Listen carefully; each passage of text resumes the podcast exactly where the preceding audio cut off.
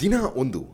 ಜನಶಕ್ತಿ media mic ಲೋಗೋದೊಂದಿಗೆ. ಕೇಂದ್ರ ಸರ್ಕಾರದ ರೈತ ವಿರೋಧಿ ಕೃಷಿ ಕಾಯ್ದೆಗಳ ವಾಪಸ್ಗಾಗಿ ದೆಹಲಿಯಲ್ಲಿ ನಡೆಯುತ್ತಿರುವ ರೈತ ಹೋರಾಟದಲ್ಲಿ ಭಾಗವಹಿಸಲು ಕರ್ನಾಟಕ ಪ್ರಾಂತ ರೈತ ಸಂಘವನ್ನು ಪ್ರತಿನಿಧಿಸಿ ನಾನು ಮತ್ತು ಮೈಸೂರಿನ ಜಗದೀಶ್ ಸೂರ್ಯ ಹೊರಟೆವು. ಬೆಂಗಳೂರಿನ ಯಶವಂತಪುರದಿಂದ ಮಧ್ಯಾಹ್ನ ಒಂದು ಮೂವತ್ತು ಸುಮಾರಿಗೆ ಹೊರಡುವ ಸಂಪರ್ಕ ಕ್ರಾಂತಿ ಎಕ್ಸ್ಪ್ರೆಸ್ ರೈಲಿನಲ್ಲಿ ಪ್ರಯಾಣ ಆರಂಭ.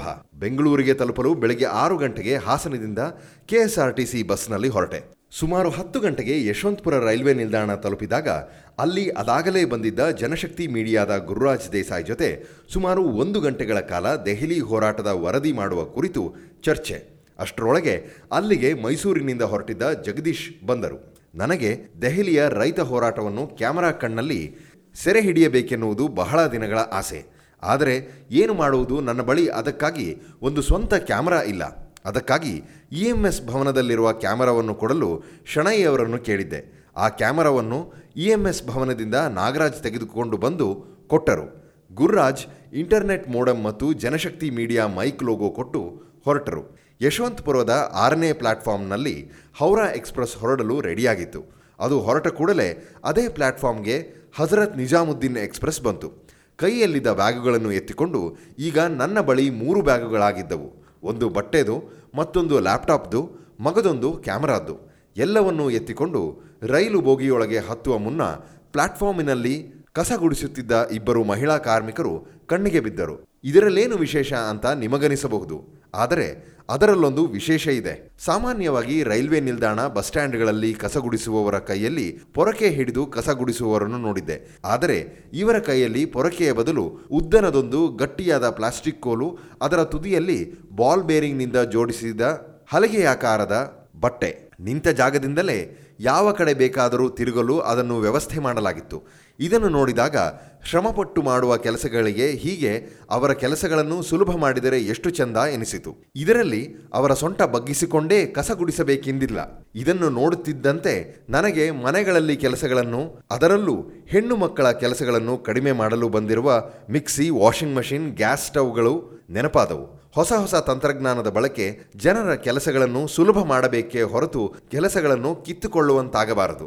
ಈಗಾಗಲೇ ನಿಗದಿಯಾಗಿದ್ದ ಎಸ್ ನೈನ್ ಐವತ್ತೆಂಟು ಐವತ್ತೊಂಬತ್ತು ನಮ್ಮ ಸೀಟುಗಳಲ್ಲಿ ಬ್ಯಾಗ್ಗಳನ್ನು ಇಟ್ಟು ಹೊರಬಂದು ಇಬ್ಬರು ಒಂದು ಸೆಲ್ಫಿ ಫೋಟೋವನ್ನು ತೆಗೆದು ನಮ್ಮ ದೆಹಲಿ ಪಯಣದ ಬಗ್ಗೆ ಫೇಸ್ಬುಕ್ನಲ್ಲಿ ಅಪ್ಲೋಡ್ ಮಾಡಿದೆ. ಅಲ್ಲಿಂದ ಶುಭಾಶಯಗಳ ಸುರಿಮಳೆ ಆರಂಭ. ಗಾಡಿ ಮಧ್ಯಾಹ್ನ ಒಂದು ಐವತ್ತಕ್ಕೆ ಸರಿಯಾಗಿ ಹೊರಟಿತು. ಅಲ್ಲಿಂದ ಮುಂದಿನ ನಿಲ್ದಾಣ ತುಮಕೂರು. ಊಟದ ಸಮಯ ಹೊರಡುವಾಗ ರೈಲ್ವೆ ನಿಲ್ದಾಣದಲ್ಲಿ ಒಳ್ಳೆಯ ಊಟ ಸಿಗುವುದಿಲ್ಲವೆಂದು ತುಮಕೂರಿನ ಎಸ್ಎಫ್ಐ ಸಂಗಾತಿ ದರ್ಶನ್ಗೆ ಫೋನ್ ಮಾಡಿದೆ. ಊಟದ ಜೊತೆಗೆ ಜಗದೀಶ್ಗೆ ಕೆಲವು ಮಾತ್ರೆಗಳನ್ನು ಹೇಳಿದ್ದರು. ಅವೆಲ್ಲವುಗಳನ್ನು ತೆಗೆದುಕೊಂಡು ದರ್ಶನ್ ಮತ್ತು ಪಕ್ಷದ ಜಿಲ್ಲಾ ಕಾರ್ಯದರ್ಶಿ ಸುಬ್ಬಣ್ಣ ಬಂದು ಮಾತನಾಡಿಸಿ, ರೈಲ್ವೆ ನಿಲ್ದಾಣದಲ್ಲಿ ಎರಡು ನಿಮಿಷಗಳಲ್ಲೇ ಶುಭ ಕೋರಿ ಬೀಳ್ಕೊಟ್ಟರು. ಕೂಡಲೇ ನಮಗೆ ಅನಿಸಿದ್ದು, ಗಾಡಿ ನಿಲುಗಡೆಯಾಗುವ ಊರಿನಲ್ಲಿರುವ ಸಂಗಾತಿಗಳಿಗೆ ಒಂದು ದೂರವಾಣಿ ಕರೆ ಮಾಡಿ ಮಾತನಾಡಬೇಕೆಂದು. ಮುಂದಿನ ನಿಲ್ದಾಣ ದಾವಣಗೆರೆ. ಅಲ್ಲಿಯವರು ಯಾರೂ ಸಿಗಲಿಲ್ಲ. ಮುಂದಿನದು ಹಾವೇರಿ. ಅಲ್ಲಿ ನಾರಾಯಣ ಕಾಳಗೆ ಫೋನ್ ಮಾಡಿ ಹಿಂದೆ ವಿದ್ಯಾರ್ಥಿ ಚಳುವಳಿಯ ಮುಖಂಡರಾಗಿದ್ದರು. ಈಗ ವಕೀಲರಾಗಿ ಕೆಲಸ ಮಾಡುತ್ತಿದ್ದಾರೆ. ಸಂಜೆ ಏಳು ಮೂವತ್ತಕ್ಕೆ ಹಾವೇರಿ ತಲುಪಿದಾಗ ಕೈಯಲ್ಲಿ ಹಣ್ಣು ಮತ್ತು ಊಟದ ಪ್ಯಾಕೆಟ್ನ ಜೊತೆ ನಾರಾಯಣ್ ಕಾಳೆ ಹಾಜರ್. ಚಳುವಳಿಗಾರರಿಗೆ ಹೋದಲ್ಲೆಲ್ಲ ಸ್ನೇಹಿತರು ಸಂಗಾತಿಗಳು. ಮುಂದೆ ಹುಬ್ಬಳ್ಳಿಯನ್ನು ತಲುಪಿದಾಗ ರಾತ್ರಿ ಹತ್ತು ಗಂಟೆ. ಅದಕ್ಕೆ ಯಾರಿಗೂ ಫೋನ್ ಮಾಡಲಿಲ್ಲ ಇಷ್ಟರೊಳಗಾಗಲೇ ದೆಹಲಿಯ ಗಡಿಭಾಗಗಳ ಪ್ರತಿಭಟನಾ ಸ್ಥಳದಿಂದ ಸುದ್ದಿಗಳು ಪ್ರಕಟವಾಗುತ್ತಿದ್ದವು.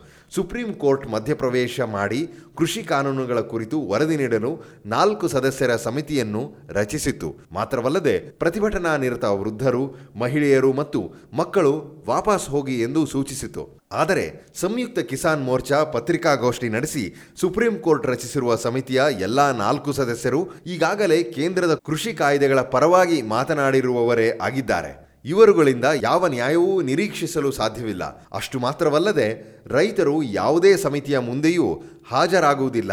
ಈ ಮೂರು ಕಾನೂನುಗಳನ್ನು ಸಂಪೂರ್ಣ ವಾಪಸ್ ಪಡೆಯುವವರೆಗೆ ನಾವು ಹಿಂದಿರುಗುವ ಪ್ರಶ್ನೆಯೇ ಉದ್ಭವಿಸುವುದಿಲ್ಲ. ನಮ್ಮ ಮಾತುಕತೆ ಏನಿದ್ದರೂ ಸರ್ಕಾರದ ಜೊತೆ ಎಂದು ಸ್ಪಷ್ಟವಾಗಿ ಘೋಷಿಸಿದರು. ಸುಪ್ರೀಂ ಕೋರ್ಟಿನ ಸುದ್ದಿ ಹೊರಬೀಳುತ್ತಿದ್ದಂತೆ ಸಾಮಾಜಿಕ ಮಾಧ್ಯಮದ ಗೆಳೆಯರು, ಪ್ರತಿಭಟನಾ ನಿರತ ಮಹಿಳೆಯರು, ವೃದ್ಧರನ್ನು ಮಾತನಾಡಿಸಿದರೆ ಅವರು ಹೇಳಿದ ಮಾತುಗಳು ನಿಜಕ್ಕೂ ಎಲ್ಲರಿಗೂ ಸ್ಫೂರ್ತಿ ತರುವಂತಿದ್ದವು. ಅವರು ಹೇಳುತ್ತಾರೆ, ನಾವು ಮನೆ ಮಂದಿಯೆಲ್ಲ ಇಲ್ಲಿಗೆ ಪ್ರತಿಭಟನೆಯಲ್ಲಿದ್ದೇವೆ. ನಮ್ಮ ಮಕ್ಕಳು, ಮೊಮ್ಮಕ್ಕಳು ಇಲ್ಲೇ ಇದ್ದಾರೆ. ನಾವು ವಾಪಸ್ ಊರಿಗೆ ಹೋಗಿ ಅಲ್ಲಿ ಮಾಡುವುದಾದರೂ ಏನು? ಅಲ್ಲಿಯೂ ಸಾಯುವುದೇ, ಇಲ್ಲಿಯೂ ಸಾಯುವುದೇ. ಇಲ್ಲಿ ಹೋರಾಟ ಮಾಡಿಯೇ ಸಾವನ್ನಪ್ಪುತ್ತೇವೆ. ಆದರೆ ಕೇಂದ್ರ ಸರ್ಕಾರದ ಈ ಕಾನೂನುಗಳನ್ನು ವಾಪಸ್ ಪಡೆಯುವವರೆಗೂ ನಾವು ಹೋಗುವುದಿಲ್ಲ.